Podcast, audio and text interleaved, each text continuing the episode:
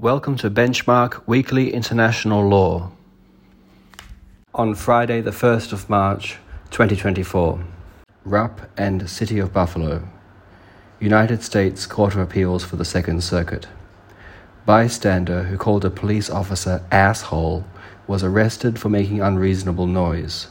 Bystander then brought a claim alleging retaliation for his exercise of a First Amendment right. Court held that the issue of the reasonableness of the conduct was a matter to be determined by a jury and could not be decided as a matter of law. Sony Music Entertainment and Cox Communications. United States Court of Appeals for the Fourth Circuit.